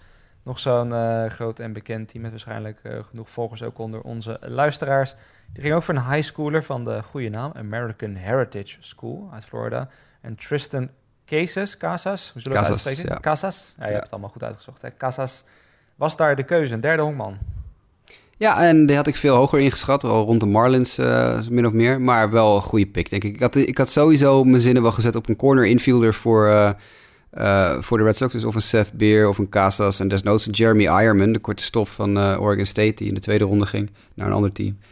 Maar ja, goede, goede, goede keus. Ik moest heel erg lachen om toen, toen aan Tristan Casas gevraagd werd. Want hij werd natuurlijk als eerste honkman, kwam die uit high school en hij is als derde honkman gedraft. Dus toen vroeg iemand aan hem, waar, waar, op welke plek uh, pas jij in deze... Op welke plek pas jij? En toen zei hij uh, in de line-up. En dat vond ik een heel, goede, heel goed antwoord voor iemand die net achttien is. Uh, kanon van een arm. Uh, dus vandaar dat ze hem denk ik als derde honkman gedraft hebben. Want hij heeft echt, echt een, uh, een laser in zijn rechterarm. En ook een goede slagman. Dus uh, ja, een hele goede degelijke pick denk ik voor, uh, voor de Red Sox. Ja, nou goed, dan zijn we dus inderdaad een beetje aanbeland bij de teams die het uh, vorig jaar heel goed deden. Want er zijn er aan de Washington Nationals nog zo'n playoff team van, van afgelopen jaar. Die ging ervoor, en dat vond ik ook wel een goede naam, Mason Dannenberg. Uh, ik zie hier uh, nou ja, dat hij een high school position player was, uh, werper, kicker, punter, als we het dan ook over voetbal hebben. Uh, van de Merritt Highland High School uit Florida, maar waarschijnlijk wel een toekomst als werper, lees ik hier. Jasper, uh, nee. Of toch niet? Nee, volgens mij is het een catcher. Ja, nou ja, het is inderdaad, ja, dat, dat, daarom zit dit stukje hier te lezen en het is echt, geloof ik, ik heb het over multifunctioneel weer, maar... Ja, nee, dat kan natuurlijk wel. Maar dus volgens, mij, met hem op, geloof ik. volgens mij hebben de Nationals hem niet gedraft als een werper. Maar dat zou ik even moeten kijken of dat daadwerkelijk... Uh, nou, dat M L B punt com ja, M L B punt com geeft hem wel als werper aan. Dus vandaar. Dat is wel apart. Ik, heb dan even, ik was toen net naar bed, dus ik heb niet geluisterd. Toen was je iets minder fris. Het zou je even geven, hoor. Dat je... Ik ga even kijken. Hebben ze hem als werper gedraft? Ja, verdomd, ze hebben hem als werper gedraft. Dat is apart. Uh, ga ik even lezen waarom, want dat weet ik nog niet. Uh, Heel je analysis uh, gebaseerd op dat hij als catcher heeft gedraft. Ja. Nee, ja, hij is inderdaad. Lezen, hij kan, inderdaad, hij kan, hij kan catchen nog, maar ze gaan hem blijkbaar als uh, vanwege. Hij heeft inderdaad een hele goede arm als catcher ook, dus dat, dat verklaart wel een heleboel.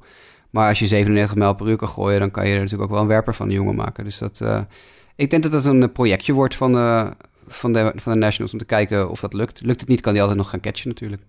Dat. Uh, Hij wil zelf heel graag pitchen, blijkt. Dat, nou ja, prima. Ja, en anders kan hij dat nog uh, misschien naar richting de N F L om te gaan kick-off punten. Dat ja, ja, uh, zoeken ze ook altijd nog genoeg goede spelers voor op die positie. Dus wie weet, hij heeft genoeg uh, carrièreopties, uh, zo lijkt het. Ik, ik had trouwens bij de Nationals had ik uh, Cole Wilcox voorspeld. En die is in de hele eerste ronde niet gedraft. En die heeft inmiddels al aangekondigd dat hij uh, niet, uh, zich niet meer beschikbaar stelt voor teams dit jaar. Die gaat uh, naar college. Dus dat is uh, de eerste die zich al... De eerste potentiële eerste ronde jongen die gezegd heeft... luister, ik ben zo ver gevallen, ik heb zoveel geld misgelopen... ik ga lekker naar college. Ja, goed. En, want dan inderdaad, ik zie als je inderdaad later valt... dan val je zo richting de anderhalf miljoen. En dat uh, vond... Uh, nee, goed, als je inderdaad vertrouwen erin hebt... dat je volgend jaar hoger kan eindigen. Ja. Zou natuurlijk gek zijn als je, het, uh, als je het niet doet. Dan daarna de naam die we vooral vorig jaar... dat gaf Mike Last in de podcast goed aan... naam die we vorig jaar vaak hoorden. Seth Beer... Uh, ik denk dat we toen, wat zal het geweest zijn, anderhalf jaar geleden... niet hadden gedacht dat de Astros hem zouden kunnen gaan kiezen hier. Nee. Maar toch kan um, vorig jaar had ik hem natuurlijk heel hoog in de eerste ronde. Was het echt de potentiële top vijf. Toen is hij heel ver weggezakt. En, en was het eigenlijk al sprake van dat hij in de tweede ronde zou vallen. Maar de Astros, die, uh, ja, blijkbaar hebben die een eerste honkman powerhitter nodig of zo. Die hadden A J Reed natuurlijk een paar jaar geleden als super prospect op de eerste honk. Die is helemaal geflopt. En blijkbaar hebben ze nu een nieuwe nodig. Dus uh, ja, Seth Beer is zo'n zo'n speler die heel hard kan slaan... en ontzettend veel vierwijd krijgt in, in college. Een beetje eendimensionale speler. Defensief heel slecht. Echt heel slecht. Dus dat is, dat is een D H... Uh, ik wil het zeggen, het zit de American League, hè. Dus, uh. Precies. Voordat hij achtentwintig is, is die fulltime D H. Hoor. Daar kan je wel van uitgaan. Nou goed, uh, zolang die inderdaad in de American League zit... dan uh, zou dat voor hem... Uh... prima werk in principe. Dan daarna dan nog de Indians, de ene laatste ploeg in deze eerste ronde. Als we dan de compensatiepicks even niet meerekenen. Uh, Noah Naylor, met uh, die high schools hebben daar wel goede namen, zeg. Ik vind wel zeggen, uh, moet wel zeggen dat ze betere namen hebben dan de gemiddelde Nederlandse middelbare school. Ja. De Saint Joan of Arc Catholic High School, als ik het goed heb. Ja. Noah Naylor, catcher naar de Cleveland Indians. Canadees. Oh ja, uh, Canadees zie ik er nu bij staan, ja. Ja, de Saint Joan of Arc High School staat in Ontario. Um, en uh, ja, Noah Naylor is het broertje, het jongere broertje van Josh Naylor. Dat is de prospect die ooit gedraft is door de Marlins en toen naar de Padres gestuurd is in een of andere trade. En Noah Naylor is misschien nog wel beter dan Josh Naylor. Uh, Noah Naylor heeft ooit uh, Nolan Gorman, die we eerder al als super power hitter noemden, eruit geslagen bij een home run derby. Dus dan kan je wel, heb je aardig wat power. Uh, dus dit is ook weer zo'n heel leuk projectje. Zo'n gozer die uh, ja, nog heel jong is, maar wel echt serieus uh, impact kan gaan maken uh, op de plek waar die nu gekozen is. Dus dat is wel een goede pick, denk ik, van de Indians. Ja, en dan tot slot, er werd de eerste ronde, of tenminste de eerste top, of de top dertig, om het zo maar te zeggen, werd afgesloten door J T Ginn uh, naar de Los Angeles Dodgers. Een werper van de Brandon High School uit Mississippi. Ik weet helemaal niks over J T Ginn. Nou, kijk, daarmee zijn nee, we dat ik serieus niet. Ik zag die draftpick en dacht, nou, dat is nou een serieuze naam waar ik nog helemaal niets over gehoord heb of niks over gelezen heb. Dus ik, uh, ik kan over J T Ginn niet heel veel zeggen. Nee, nou, daarmee zijn we bij het einde. Nee, we zijn nog niet bij het einde. We gaan nog even kort door, mensen thuis. Uh, uh, want ja, laten we dan eens verder kijken. Uh, zijn er nog dingen, als we kijken naar die compensatieronde, die C B A-ronde, die tweede ronde, waarvan je zegt van, er is echt nog één of twee of misschien zelfs drie dingetjes van, van het jaar echt opvalt? Jongens die echt heel ver zijn gevallen of... Nou, nou, niet heel ver gevallen. Ik vond Shane McClanahan, die meteen op pick eenendertig naar de Tampa Bay Rays ging, vond ik heel, uh, heel laat. Wel op zich begrijpelijk. Een jongen die al een, een Tommy John achter zijn naam heeft staan, maar die wel echt spijkerhard gooit.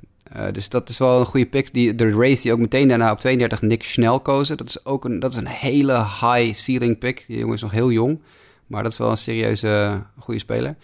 Nou, Jackson Cowher heb ik al genoemd en Ethan Hankins ging naar, Indian, naar de Indians. Die had ik ook iets hoger ingeschat.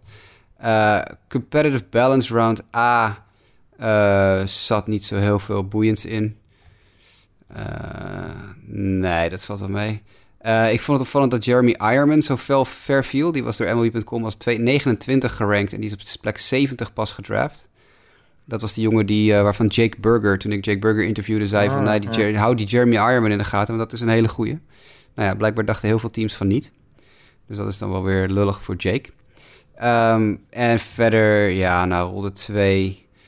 Ik denk dat we de meeste interessante dingen wel tussendoor hebben uitgepakt. Griffin Conine is gedraft. Dat is de zoon van Jeff Conine, voormalige major leaguer. Uh, van de Marlins onder andere. Die is gedraft door de Blue Jays. En ja. verder, nee, verder, de eerste paar rondes waren daar wel mee door. Dat, uh, veel dieper moeten we ook niet gaan door, want dat is uh, niet heel interessant op dit moment. Nee, precies. Maar goed, we hadden misschien nog wel... Je had natuurlijk net uh, van tevoren uh, wel wat, wat lijstjes... Uh, of tenminste een lijstje opgesteld met wat leuke namen. Want uh, ja. dat is natuurlijk wel... Als je veertig rondes aan spelers draft... dan kom je wel genoeg uh, gasten tegen met namen dat je denkt... nou, het zou leuk zijn als die de M L B halen... want de namen die zijn in ieder geval goed. Noem er eens een paar op. Ja, wat hadden we allemaal? Uh, we hebben uh, ene meneer Gunnar Troutwine... Dat vond ik wel een hele vrij... Die kan rechtstreeks uit Game of Thrones is hij uh, is gewandeld volgens mij. Gunnar Troutwine. Uh, we hebben een Blaze Alexander. Waar, toen ik naar uh, Lionel dat, die naam stuurde... die was ook helemaal weg van meteen. Hij zei, als ik ooit mijn zoon Blaze kan noemen legaal... dan ga ik dat doen. Uh, we hebben een, uh, een Aaron Hernandez gehad. Dat is natuurlijk vooral bekend vanwege het feit... dat uh, er ooit een tight end was... die een paar mm-hmm. mensen vermoord heeft... en vervolgens zichzelf omgelegd heeft in de gevangenis... met dezelfde naam. Uh, we hebben weer een Luis Gonzalez. Dat is uh, altijd Mike's go-to dingetje. Die gaat dat even zoeken of er dit jaar weer een Luis Gonzalez gedraft is. Vorig jaar zat er ook al eentje in. Dus eigenlijk elk jaar komt er wel een keer een Luis Gonzalez terug. Zo ook dit jaar. Uh, Zach Spears is gedraft. En dan denken mensen, nou dat klinkt toch niet zo heel gek als een heel gekke naam. Nee, maar dat is inderdaad het neefje van Britney Spears. Dus we hebben een link met Britney in de draft nu. Zach Spears. Uh, we hebben nog, dit is, ook echt, dit is misschien wel de beste naam van allemaal... Uh, Brock Deatheridge. Dat is op zich niet zo heel... Uh, als je het uitspreekt, niet zo gek. Maar als je het schrijft, dan heet zijn achternaam is uh, Death Rage. Dus dat is wel een, uh, een echte... Uh, de meest metal naam, denk ik, van allemaal uh, die, er, uh, die erin zat. Je zou een metalband zou je Death Rage kunnen ja. noemen. Maar deze jongen heet dus Brock Deatheridge. Uh, wie hebben we nog meer? Oh, Nolan Kingham. Dat is het jongere broertje van Pirates pitcher Nick Kingham. Die we eerder dit jaar zijn Major League debuut zagen maken. En vrij succesvol in de majors uh, zagen bezig zijn. Destin Dotson is de zoon van White Sox pitching-coördinator Richard Dotson. Um, we hebben natuurlijk een Luis Gonzalez gehad. Dat is een, een naam van een ex-big leaguer, bekende ex-big leaguer. Maar er is ook een George Bell geda- uh, gedraft. George Bell is uh, ook een, de naam van een ex-major leaguer, hele grote ster geweest in de jaren negentig. Die werd door de Giants gedraft.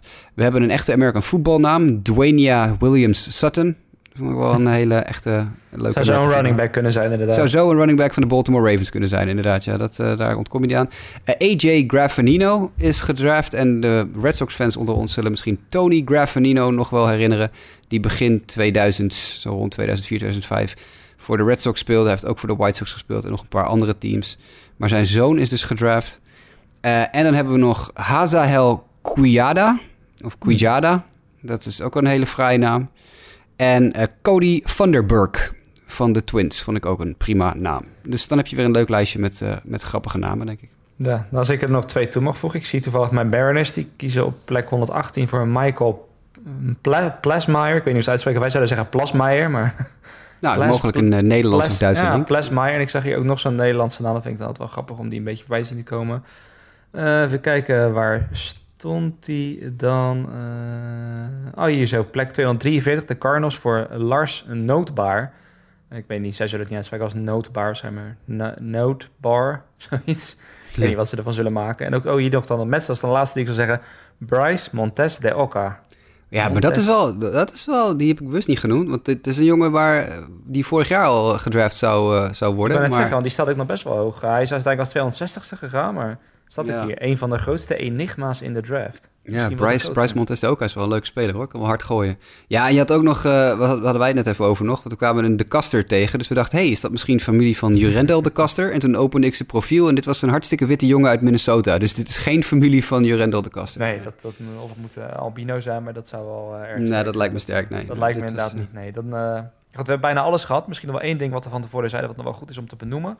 Dat is de kwestie Luke Heimlich. Uh, dat kwam het namelijk voorbij op Twitter bij heel veel outlets. Luke Heimlich, niet gedraft. Dan denken misschien heel veel van onze volgers, nou ja, Luke Heimlich, uh, wie is dit? Toen hadden wij het er vanochtend over, Jasper. Jij meende dat we het vorig jaar uh, al hierover hebben gehad. Ja. Uh, maar misschien goed wel even om de luisteraars eraan te herinneren wat precies het verhaal rond deze jongen was. Nou ja, Luke Heimlich heeft, uh, uh, die speelde in zijn college uh, in, in de staat Oregon, geloof ik, of in Washington, ergens daar in de Pacific mm-hmm. Northwest. En die zou vorig jaar mogelijk al de draft ingaan, maar toen kwam er ineens naar buiten dat hij een geregistreerd sex-offender is. Uh, namelijk, hij is, uh, heeft ooit uh, schuld gepleit, schuldig gepleit uh, in de zaak dat hij zijn nichtje uh, seksueel misbruikt zou hebben. Uh, zowel toen ze vier was als toen ze iets ouder was. En uh, ja, nou, ten eerste had dat nooit uit mogen lekken in zoverre dat, uh, dat hij, hij, was een, uh, hij was jong nog. Hij was een uh, minderjarige uh, jongen toen dat gebeurde. En die, uh, die bestanden worden altijd verzegeld in Amerika. Dus hoe dat uitgelekt is, uh, is niet helemaal duidelijk. Maar het zou kunnen zijn dat bijvoorbeeld zijn broer, de vader van dat meisje in kwestie, uh, het een en ander gelekt heeft. Maar hoe dan ook, uh, dat kwam naar buiten. En natuurlijk is dat meteen een discussie van, moet je zo'n jongen draften? Hij heeft uh, zijn, zijn, zijn, zijn schuld uitgezeten. Hij, heeft, uh, hij is veroordeeld en heeft gedaan wat hij moet doen. En heeft altijd, zegt nu vooral de laatste paar jaar, dat hij voornamelijk... Uh, schuld bekend heeft omdat zijn advocaat hem dat adviseerde... en dat hij schuld heeft bekend aan iets wat hij, waar hij niet schuldig aan is... omdat hij dacht dat dat de manier was om onder zijn straf uit te komen... en dat er niks geregistreerd zou worden. En dat blijkt dus allemaal weer niet zo ge- gebeurd te zijn. Dus ja, het verhaal is een beetje vaag... maar het komt erop neer dat het inderdaad rondom de draft... weer een hele discussie was van... ja, moet die jongen gedraft worden? Kan die jongen gedraft worden? Uh, tweede kans, bla, bla, bla. Nou ja, de, de dertig clubs hebben gesproken. Hij is niet gedraft. Dus ik denk dat we er gevoeglijk van uit kunnen gaan... dat uh, de honkbalcarrière van Luke Heimlich voorbij is... Uh, als hij klaar is op college.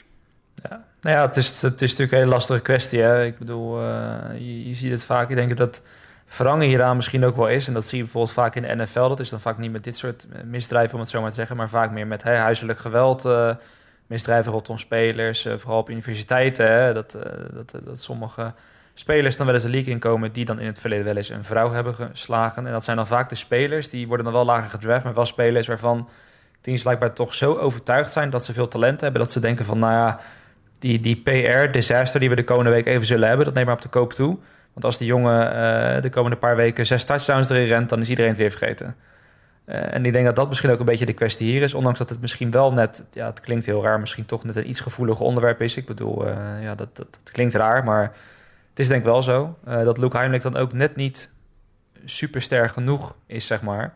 Uh, dat een team zich zijn ja, vingers eraan durft te branden en uh, zeg maar heel die, die P R, uh, die negatieve P R over zich heen wil, uh, nee. wil laten komen. En gewoon denkt van ja, waarom moeten we hier uh, ons mee in de problemen wringen? Ja. Uh, laat het maar gaan. Terwijl ja, stel dat hij echt de consensus nummer één werper zou zijn en dat er echt geen twijfel over mogelijk zou zijn.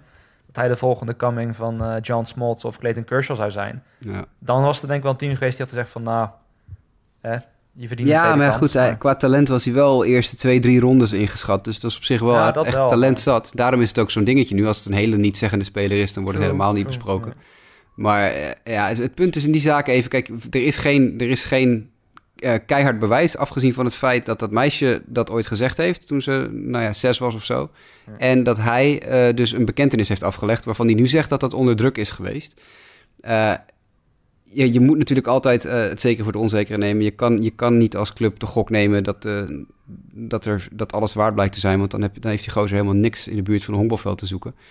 Het is een hele lastige kwestie, maar ik denk dat de keuze nu gemaakt is voor iedereen. Dat, uh, ik denk niet dat hij dat hij zich weer beschikbaar stelt voor de draft volgend jaar. Nee.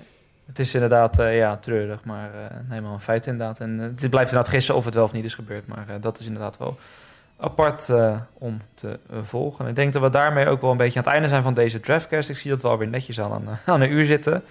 Uh, ja, nog, nog iets wat jij daarover wil zeggen? Of... Uh... Ik heb alles gezegd wat ik wilde zeggen over deze dertig spelers... en alle andere uh, mensen die de revue gepasseerd zijn in de tussentijd. Ik vond het erg prettig dat jij even tijd gemaakt hebt om hier over te praten. Want uh, ja, het voor de, voor de handvol mensen die uh, uh, ook de draft heel interessant vinden... net als wij, is het wel uh, denk ik leuk dat we elk jaar die draftcast nog eventjes weten te publiceren. Ja, en voor mij is weer een bijkomend voordeel dat ik ook meteen weer iets meer weet over al die dertig gasten... plus die uh, ja. drie, vier extra... Uh, grappige namen die we hier de, de revue hebben laten passeren. Dus uh, Jasper, wederom hartstikke bedankt uh, voor je tijd om al deze prospects met ons door te nemen. Luisteraars, bedankt voor het luisteren. En de volgende keer zien we jullie graag weer terug voor een reguliere uitzending van de Just a Bit Outside podcast.